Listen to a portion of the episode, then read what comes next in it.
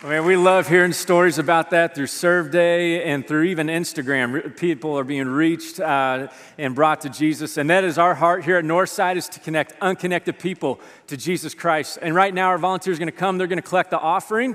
And uh, when we give back to God, this is what we're saying is, God, we are joining you. We want to follow you. We trust you. And then God takes what we entrust to him and he blesses others. And uh, as they're coming, uh, I just got to, I want to share with you guys a pretty phenomenal story. You know, last weekend, as we were talking about Serve Day weekend, we were talking about serving the least of these and all this other stuff that God wants to us to do.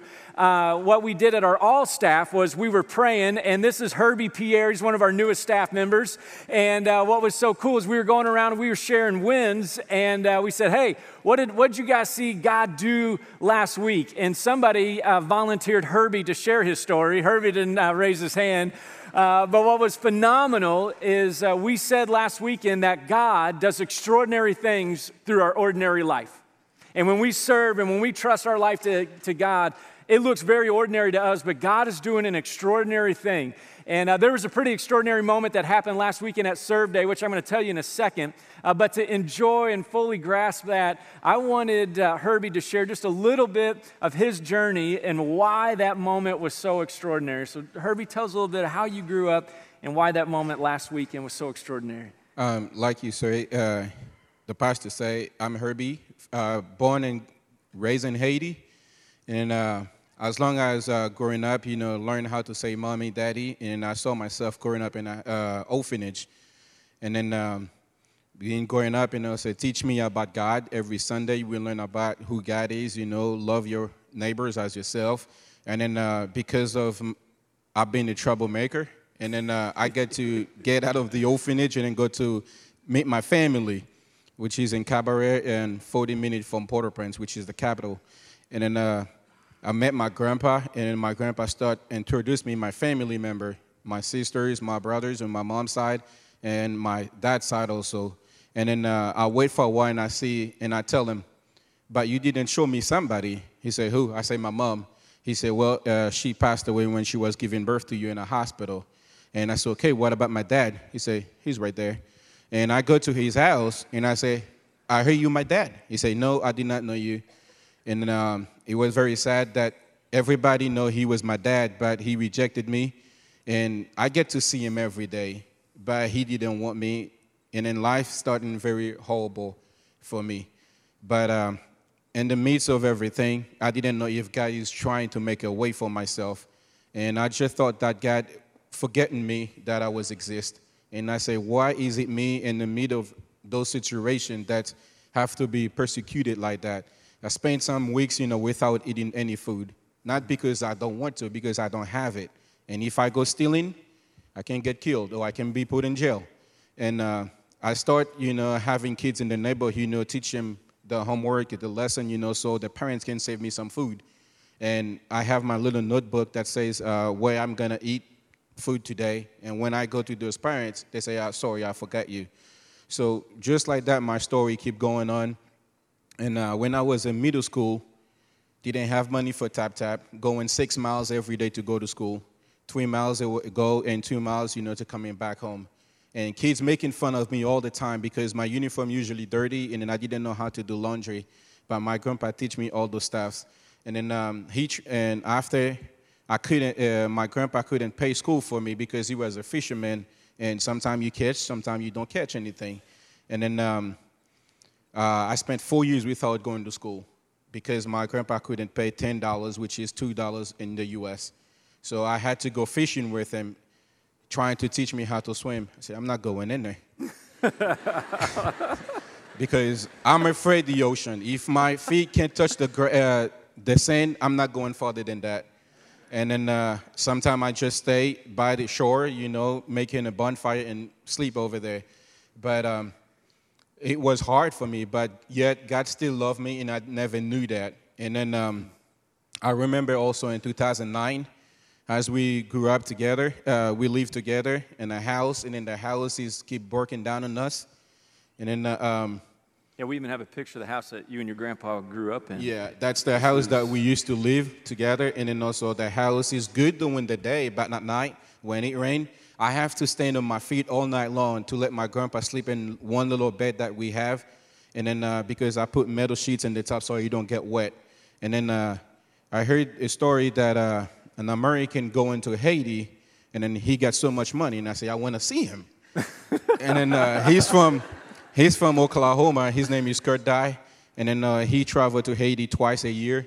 And then uh, um, every time I sit by the streets and then also see if he's coming by. One time I saw him trying to grab him to go home. He said, I'm so busy, I can't, I can't. And I, okay, and I let him go. And the next time I, soon it's daylight, I'm sit by there. And I saw him, I drag him, take him home. And he finally go with me. And he look at the house, he said, what do you want me to do? I say, I want to see how you can help us, me and my grandpa. And then he say, well, I can't promise you, but I'm going to share that with my staff, and then uh, we'll see what I can do. And then same morning again, before daylight, by the streets, waiting up there because I have nothing to do. And then uh, I saw him coming. He said, we're going to your house. And I'm so happy. And he says, well, we definitely to help you and your grandpa. They give me a new home. And also he have a restaurant in Haiti. He says, you and your grandpa are welcome to eat anytime and for free. And then I look at this and I say, this is exactly how God is. Yeah, man. This is God. Because we as human, we don't have love. Hmm. But God introduced his love to somebody to leave his country, to leave everything that he have, was working hard, take his money and also help me over there. And I cannot be just saying, oh, I'm perfect. I'm not perfect, but God is good no matter what it is. And in the midst of all those things, if I can't trust God when I was in the suffering, I won't trust Him when things are good for me because I will think that I work hard on my own to get what I'm having today. But let me tell you guys, I know struggle is everywhere, but in Haiti, food is very expensive. And my story is my story, but other people have more story than I. Mm. And I saw all the thing. I even cry when I see other people suffering. But yet, God is still good. We don't choose to live that way. But one day, I believe that thing will be changing over there. Yeah. And where all missionary can just stay here and work to help their own country, yeah. where Haitian people will move over there and help their own country again. Maybe not my generation, but I believe it will happen one day. Well, and you, you even got connected with him, and this is how the, the Serve Day came together. You, you came on as an interpreter for trips that were coming down with Lifeline, is that right? Yes. Uh, I used to work in the orphanage, and then uh, the director of the orphanage, you know, friends with the Mission Lifeline orphanage, Let's say sometimes they have a hard time finding interpreter. If they can use me sometime, I say, yeah, definitely. And then uh, one day they came and then also I go help them with them, translate for doctors, for pastors. And every time I finish, they give me a box of food. And I take it home. It's like heaven is coming down. It's good for me, good for my family, good for my friends. And I can't complain because it was good. But when I signed for Serve Day, and then I see the sign up there says Mission Lifeline. I said, whoa, I'm wondering if the Mission Lifeline I used to work with. And after they present themselves, they're praying, and I saw one the guy, and I talked to him. He said, "Are you guys the Mission Lifeline from Haiti?" He said, "Yeah, we are the one that go to Haiti. We have several places." And then they say, "I used to work for you guys," but the cool things about it made me so proud that day, and I was so happy. I spent the whole day in telling my wife when I get home, so happy about it. I never knew at all one day, in a million years, I would be the one on the other side of the Haiti packing food to give it back to over there while I'm the one that used to be yeah, receiving it. Yeah. It was amazing. We got a picture of you and your family serving last week. Yeah.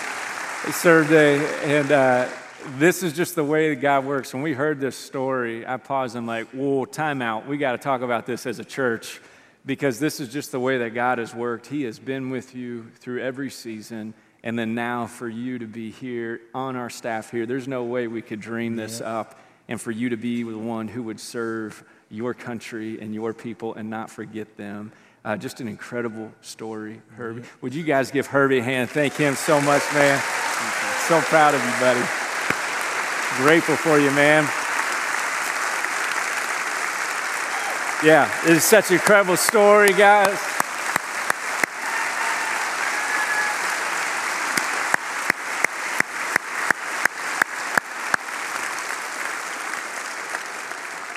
He outworks all of us on this staff. I mean, seriously, when we, I mean, he's kind of a jack of all trades. He can fix anything, do anything. And literally, it was so cool. We're talking with some of our leaders, and we go, we actually have to tell Herbie to stop and move on to the next thing because he does everything to perfection. We're like, it's good enough, man. Let's go to the next project. And uh, we love uh, that God has brought him here, his family. And uh, when we were hearing it this week, I, I, was just sitting here because today we're talking about uh, the line, you know, this whole series we're in called Say What. It's these difficult understandings of Jesus, and Jesus defines greatness for us today. And we hear that story of Herbie, and at the beginning we go, wow, man, how, how is this greatness until you begin to see God at work in his life? And then at the end of the story this week, when we heard that God had lined it up for him to go, I used to receive that food, now I'm getting to pack that food and to serve people, we go, what a life. Man, what a great life. And it began for us as a staff to just refocus us to go, man, we need to be careful about how we define greatness in our life and to say, man, this is what greatness looks like is for God to come in and for us, like Herbie, to step out and to begin to follow Him. Because if we're not careful, we'll chase greatness. And after, uh, I don't know if any of you guys watched the Derby last night. Your greatness may only last for 20 minutes, and then it's on to the next horse, man.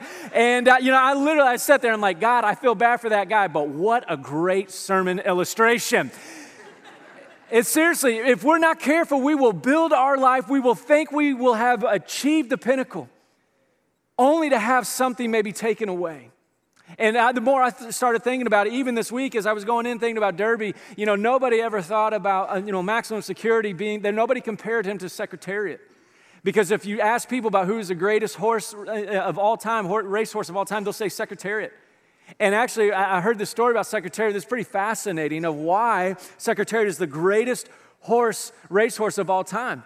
Uh, and this is what I found it was the first one uh, to win the Triple Crown in 25 years in 1973. And, normally this will never happen. A horse, it's rare if a horse wins a horse of a year, but Secretariat won horse of the year as a two and three year old. One of the only horses to ever do that. And it set all sorts of time records at all the courses. Even at Belmont, it won by 31 lengths. I mean, it blew away everybody. And at 19, Secretariat died due to laminitis in its hoof. And at every horse, they do an autopsy. And when they did the autopsy on Secretariat, they looked at its heart and they found the secret on why Secretariat was the greatest racehorse. The normal size of a heart in a racehorse is eight pounds. Secretariat's heart weighed 22 pounds. It was two and a half times the size of a normal racehorse. And all of Secretariat's life, they only looked at the outside of Secretariat and thought that is where greatness lied. Look at the legs. Look how big that horse is. Look at all this other stuff. This is what makes this horse great. And they had no idea what made the horse great was what was on the inside of the horse. I think Jesus, and what we're going to find today is this He's going to rattle our cages a little bit because too often we are chasing greatness externally, and Jesus is going to redefine greatness for you and I today. And He's going to say this to His disciples, and He's going to say it to us today that He's going, Greatness only comes from the inside out, it's not the outside in. Too many times, that's why we find ourselves defeated because we're chasing greatness only to not get greatness to be able to say, hey, I think I've arrived, only to go, man, I thought it would be more than this. And listen how Jesus defines greatness, eh, because this is what happens. All of us, we kind of lose focus and we make up our own agenda and we make up our own scale of what we think greatness is. And matter of fact, Jesus, this is happening to his disciples. They're beginning to define what they think is great. And listen what it says in Mark chapter 9, verse 33. Jesus redefines greatness for them and he redefines greatness for us. And I love this about Jesus because he's going, it's not wrong for you to want to be great. We just need to be great according to Jesus. It says this in Mark chapter 9, verse 33. It said, They came to Capernaum, where and when he was in the house, he asked him, he's talking to his disciples, the 12, What were you arguing about on the road? I love this question because he's getting to their heart. He's talking about what's going on inside of your life. What are you consumed with? I saw you guys arguing. What were you guys arguing about on the road? And I love this about Jesus. He knows the answer, doesn't he? He knows what's going on, but he's asking the question. He wants to hear from them. But they kept quiet because on the way, they had argued about who was the greatest. Busted. And it's not just a teacher, it's Jesus calling you out, right? So kind of double busted here. And I love this. It says in verse 35 sitting down, Jesus called the 12 and said this If anyone wants to be first, he must be the very last and the servant of all.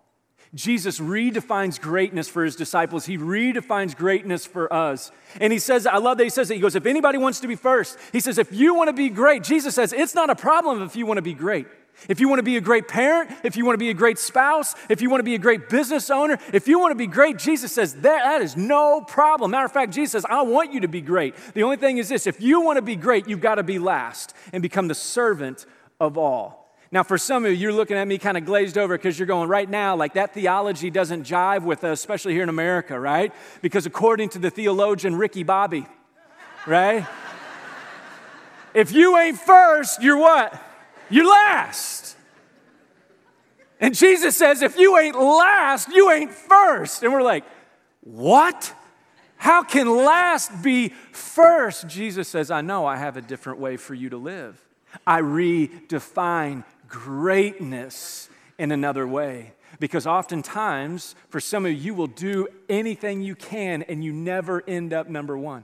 You never end up number one in your class. Maybe you don't become the number one salesman and you are doing everything you can and maybe you never get the title of the greatest. And Jesus says, I have a way for you to be great even if you don't have the title. But he says this if you want to be great, you got to become last and the servant of all. Now, when I hear that word last, I'll, I'll, be honest with you, I'm like, it's kind of a downer. Wah, wah, wah. You know, it just kind of has this like, okay, so we're just supposed to walk around almost like a bus boy, you know, and hey, can I help you? And that's how Jesus wants us to live, just like, you know, don't have any drive in life, don't have any dreams, just kind of walk around, you're in dead last. No. No, what Jesus says is this He's going, I want you to serve with your strengths. This is how I want you to serve. When you're last, I want you to serve with everything that you have. Matter of fact, you see Jesus doing this, and we've adopted this in our life. A lot of times we just don't know where it came from. There's not a coach uh, or a team that would disagree with this. I mean, they may, but they don't disagree with this. We say stuff like this, maybe at work or in your team, we say stuff like this put the team first.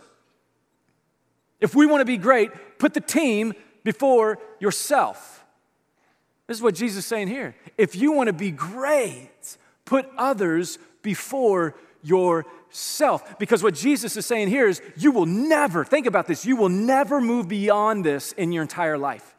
From the time you're a kid to the time you die, there is never a time that this doesn't apply to you. We don't say this to our kids. We don't say, hey, they want to play with your toy, but don't give it to them because life is very uncertain. Just keep that toy to yourself, son. You don't know what's coming. now, what do we say? We go, don't be selfish. What? Share. Serve the people around you. That's what we tell kids. Hey, hey, we want you to share. When you get a job, they say, hey, if you're going to be a good employee, you need to take care of the customer. You need to serve the customer. If you're going to be a good boss, this applies to you. The number one reason, they, they've proven this in data, the number one, not the only reason, but the number one reason that people change jobs, the number one reason is their manager. Can't work for them anymore, can't follow them anymore, can't respect them anymore. Number one reason. See, as our calling, if you're a boss, if you're a leader in this room, your calling is to serve your employees. Matter of fact, scripture is clear in Ephesians 4 the role of the pastor is to serve and equip the church. You're not here to serve me. Scripture is clear. I am here to serve you. We are here as a church to build into you. You don't. The, the church exists for those who are not yet here. This is why Serve Day is so good. This is the whole meaning of the church. Even in marriage, if you get married, if you want to have a great marriage, here's the key right here. Jesus says this. You ready? Outserve each other. Outserve each other. Now, I've been married for 12 years. I still feel like a rookie Uh, because what I found is this uh, lo and behold, I didn't know like a nice romantic night, uh, you know, watching Sports Center is not what my wife is looking for. How about we put on some decaf and we'll cuddle up and we'll watch the Warriors? You know what I'm saying? And you're like, well, I'm making time for you. Does that not matter? And here's why because that's not what speaks to her language. And in marriage, it's not about how you want to be served, it's about how you can serve your spouse. And what happens is this the more you begin to drive after that, the more that becomes what you look after, the more that begins to be what you run after, you'll begin to see wow, man, marriage isn't just about me, marriage is about them. And it begins to change everything. Here's what we've got to understand when Jesus is saying this Jesus defines greatness by this. This is fascinating. You might want to write this down. Jesus defines greatness by moving the finish line. Today, for you, Jesus might be redefining greatness. You're running after something right now, and He's going, All you care about is being first, and what you need to care more about is being last. Not that you don't care, not that you don't get after it. No, no, no. Jesus says, Get after it. The only thing is this don't just try to be first, be last and be the servant of all. And what you'll find is this along the way and along the journey, you will find greatness. You will find that because here's what we're going to find it is actually, people go, oh, to serve, that's kind of weak. No, actually, to serve takes more strength. It takes no strength to be selfish. It takes no strength. Just be selfish. Just make it about you. It takes zero strength. You know it takes strength? To speak the truth in love. You ever had that moment where like you're supposed to speak the truth in love to somebody, God's put it on your heart, and you're like pacing outside your car, like and you're having the imaginary conversation, okay, uh, you know, and you're like hyperventilating, you get your you know brown bag, you know, and you're like ah ah, and the whole thing is this: you're trying to speak the truth, but you don't want to just pop off at people. You want to love people, because you know if you pop off, they won't hear you, will they? If you just start yelling, if you just start going after them, ears are shut down. Nobody will hear what you have to say. See, to serve one another actually takes more strength than you and I realize. This is why we got to understand this. Just like Secretariat, greatness begins in our hearts. Greatness doesn't begin externally. That's why Jesus asked this question What are you guys arguing about? Question for you and I to answer Jesus asking us What are you making your life about? What are you arguing about? What's consuming your heart? Because Jesus says greatness will actually come internally and go externally. Greatness isn't just externally. Just finished a book uh, this month called The Way of the Warrior, The Ancient Path to Peace. It's out of the Resource Center if you want to pick it up. It's phenomenal book, phenomenal book. And it talks about this. I, I love the definition. He says there's a difference between fame and greatness. And I love this. He said, Fame is always about ourselves, greatness is always about others. He said, This is why it's possible to be famous and actually not be great. There's a lot of people who can have a lot of followers on social media, and just because you have millions of followers doesn't mean your life is actually a great life. And he said, and at the same time, this is the struggle about following Jesus. You can be great at following Jesus and live his ways and not be famous. And today, one of our hardest things is this if we do something good, we want to go viral, don't we? If I do something good, I want everybody to know it. I want everybody to know. That's what we do on social media, right? We just put all of our highlights out there, right? Last service, this is hilarious. I forgot to collect the offering and uh, literally forgot to collect in the middle of the sermon. They're like waving the pans in the back. And I'm like, somebody had these people sit down, right? Trying to preach. I'm like, oh, volunteers, yes, come on forward. Now, here's the thing about pastors we never go on Twitter. Forgot the offering today. You know what we put? This is like a lot of pastors put on there. We had 4,900,000 people at church. You know, we put all of our highlights, we put all of the good things out there. Here's why I'm so good, and all this other stuff. See, it's possible to be great but at the same time, not be famous. And Jesus says, Here's the deal you can be famous but not be great, but I want to give you a guarantee that when you begin to live the way that I've created you and called you to live, I guarantee greatness. I guarantee that when you begin to not put yourself first, but you put yourself last and you become the servant of all. And this doesn't mean that you don't keep yourself healthy. Actually, one of the reasons why you and I need to keep ourselves healthy is because the healthier we are, the better we can serve people. The more margin and healthy our heart is, the more compassion we can give one another. See, this is what happens when we burn the candle at both ends and we just run real hard and we fry ourselves. We start making bad decisions. We don't think clear. You know, the more that we have unhealthy disciplines in our life, we actually become less of a servant to others. So, one of the things for us is, man, we need to learn how to take care of ourselves, not just for ourselves, but so that we can be great servants for one another. They're, the way of greatness is so different with Jesus than the world. Matter of fact, listen what he says to him in verse 30. This is what boggles my mind. Maybe this week you'll read Mark chapter 9 because he gives them this definition of what greatness is, but right before it, listen, this is they, they totally disconnect with who Jesus is. It says this in verse 30, Jesus is speaking to him. It said, Then they left the place and they passed through Galilee, and Jesus did not want anyone to know where they were going because he was going to teach his disciples. Jesus is ready to serve them. He is the first, He is the creator of all things, and He goes, I'm going to serve the disciples. I'm going to live out greatness. And listen to this He gets them away and He said to them, the Son of Man is going to be betrayed into the hands of men, and then they will kill him, and after three days, he will rise. He's telling them the first is going to become last and become the servant of all. Jesus is saying, I'm going to lead the way. See, isn't this the beautiful thing about Jesus? Every single thing he calls you to, he already lives out before he calls you and I to it.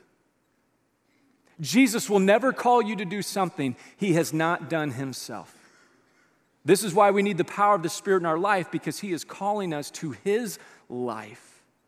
He tells them that. He goes, Listen, guys, I'm going to die. Three days later, I'm going to rise again. And listen what it says in verse 32. But they did not understand what he meant and were afraid to ask him about it. And you know what they did after that? They start arguing about who is the greatest.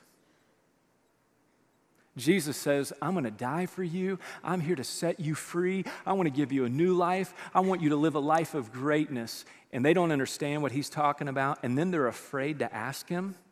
And they're like, huh, all right, whatever, Jesus. And they go on their way. And I got to be honest, I think for a lot of us here today, we know already what Jesus is calling us to do and who he's calling us to be. We're just afraid to do it, aren't we? Man, what if I begin to serve people like this and it actually cost me some friends?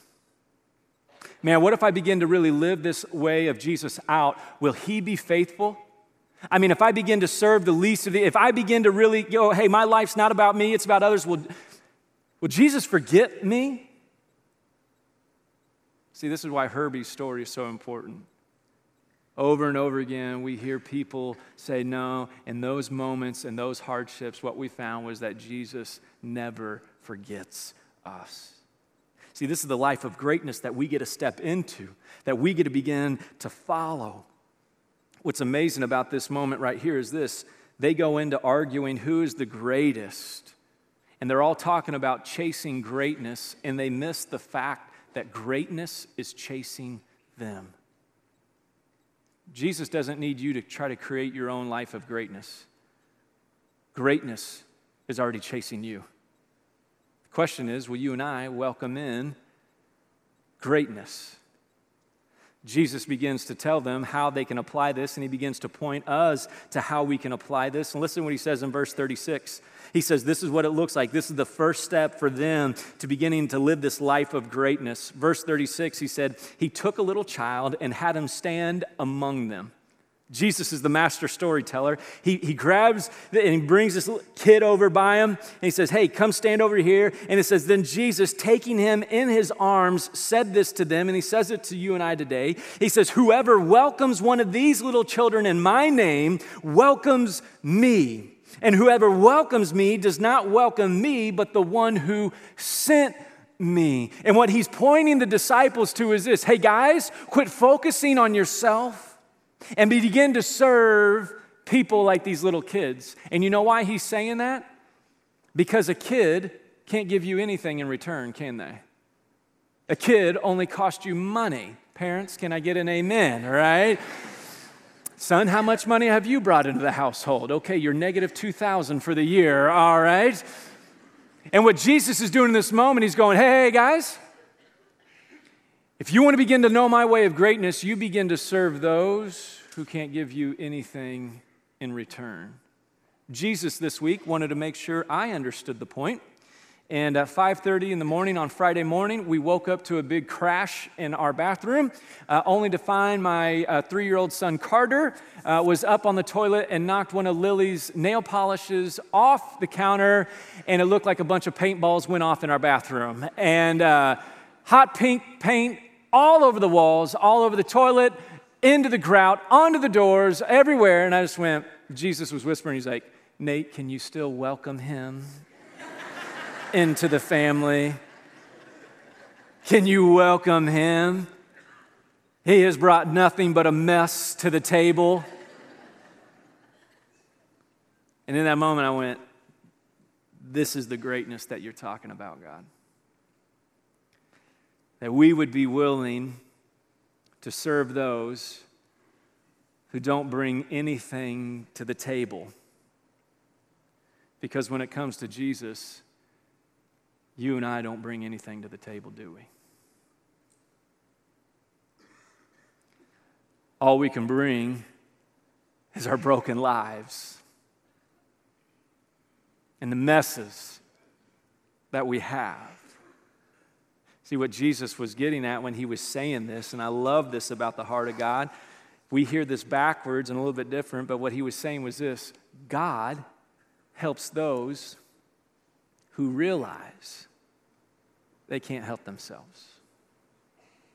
See, part of our problem in our life is this we feel like we will get ourselves over this addiction. We will accomplish greatness in our life. Let me have a Dr. Phil moment with you for a second. How's that going for you? You satisfied? How's your heart? Are you free? Or are you full of resentment? See, Jesus, this is the beauty. Because he's not calling you and I just to serve and be last. He was the one who was first and said, I'll be last and I'll be the servant of all. But can I be honest with you all for a second? We hate needing help, don't we? First thing we do when we go to build something, what do we do? Throw away the instructions. I'll take it from here. I don't need any help. And the whole time, greatness is standing at our doorway going, I want to make your life great. I have a way for your life to be great. Oh, it might not be popular. You may never win any awards, but you will experience the greatness of grace. See, this is the cool thing about grace grace just doesn't make us good, grace makes us great. Grace says, I want to lean into this, I want to call you into my life. Right now, our volunteers are going to go back and get ready to serve communion. And we're going to do communion today a little bit different.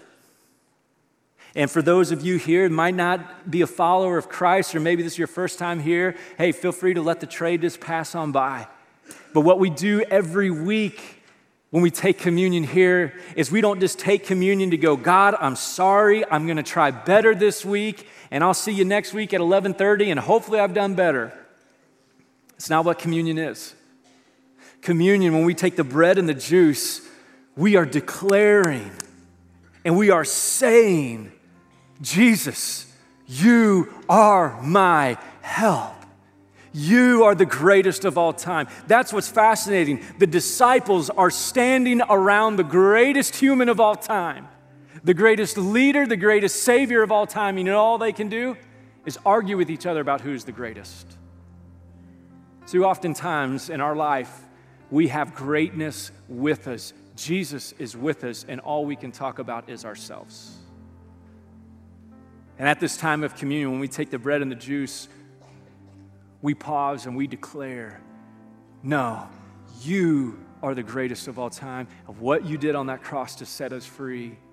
Matter of fact, the word for communion, we say communion, actually, kind of the more theological word is Eucharist. And in Greek, this is what Eucharist means. It just means simply this. I want you to think about it before they pass this out. It means the good gift. The good gift. See, when we pause and we do this and we receive communion, we are receiving and reminding ourselves of the help that we need. And when we take this, we declare, Jesus, I can't save myself. Jesus, I have nothing to offer you. All I have to offer you is my mess. And Jesus goes, Good. I welcome your mess. And I want my grace to change you from the inside out. We're going to do communion a little bit different. So I'm going to invite our volunteers to come and pass it out. And I'm going to ask you, if you're going to take communion, just to hold on to the bread and the juice for a moment. And we'll take it together. And as they do, I want you to focus on this passage from Colossians chapter 1 on the screen.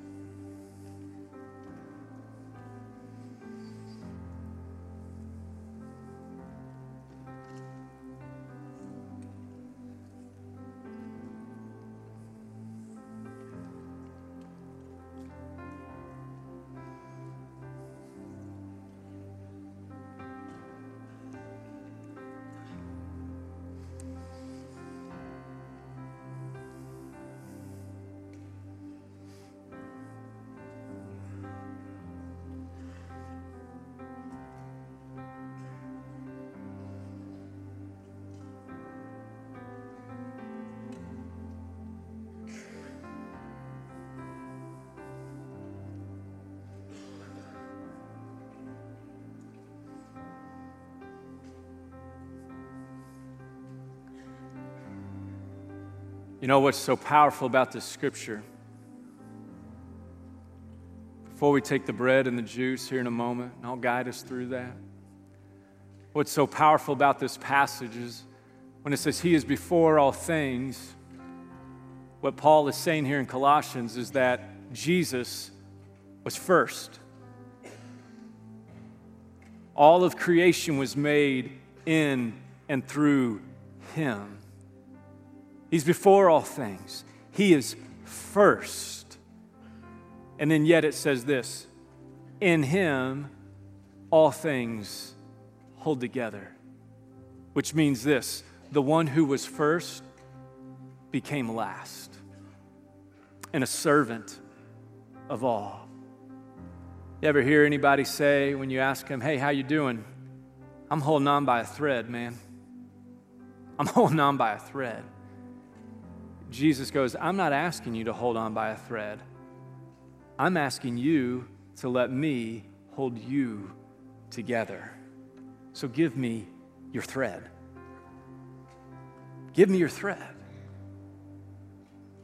What is it that you're trying to stitch together in your life? See, when we celebrate this, we say that Jesus, this is who you are. And before we take the bread, I want you just to look and answer this question to Jesus right now. What broken areas are you quiet about that you need to tell Jesus? That's what the scripture said when Jesus asked that question of his disciples. What are you guys arguing about? And then they got quiet. What do you need to be open and honest about? Let Jesus hold together today. Talk to him right now before you take the bread.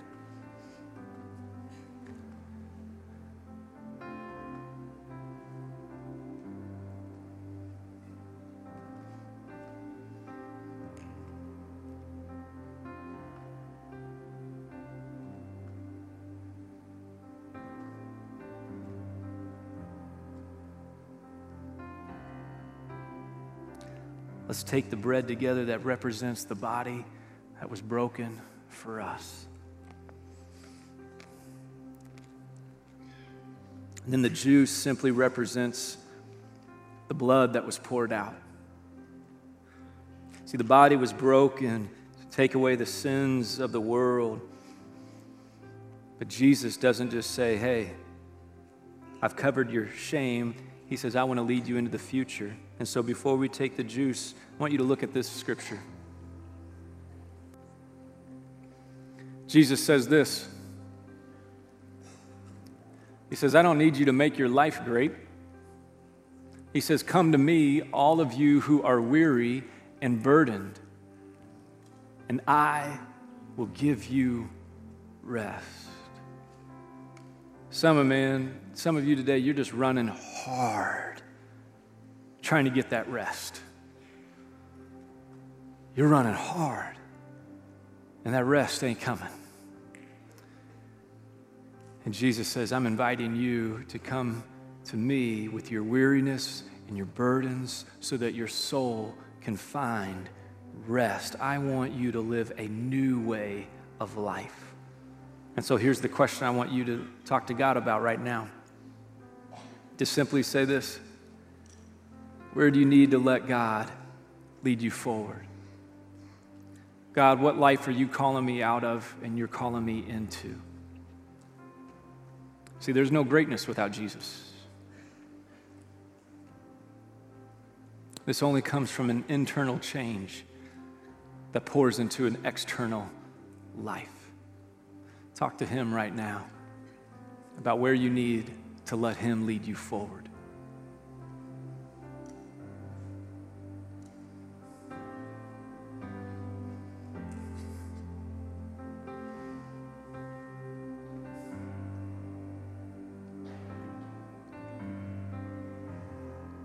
Let's take the juice together. Remember what he's done for us. Father, today we declare that you are greater than anything we've ever known, that Jesus, what you did on the cross, is greater than anything we could accomplish. And so, Lord, I pray today for all of our hearts in this room that we would allow you to redefine and to lead us forward in a life that we couldn't create for ourselves. Father, we thank you for Herbie and his family. Father, how you never forget any of us. Even through the hardest moments, God, you are at work and you call us into your life. And so today, Jesus, for some of us, may we experience your greatness and your grace for the first time. And it's in your name that we pray. Amen. Let's live in the way of greatness this week, everybody. God bless you.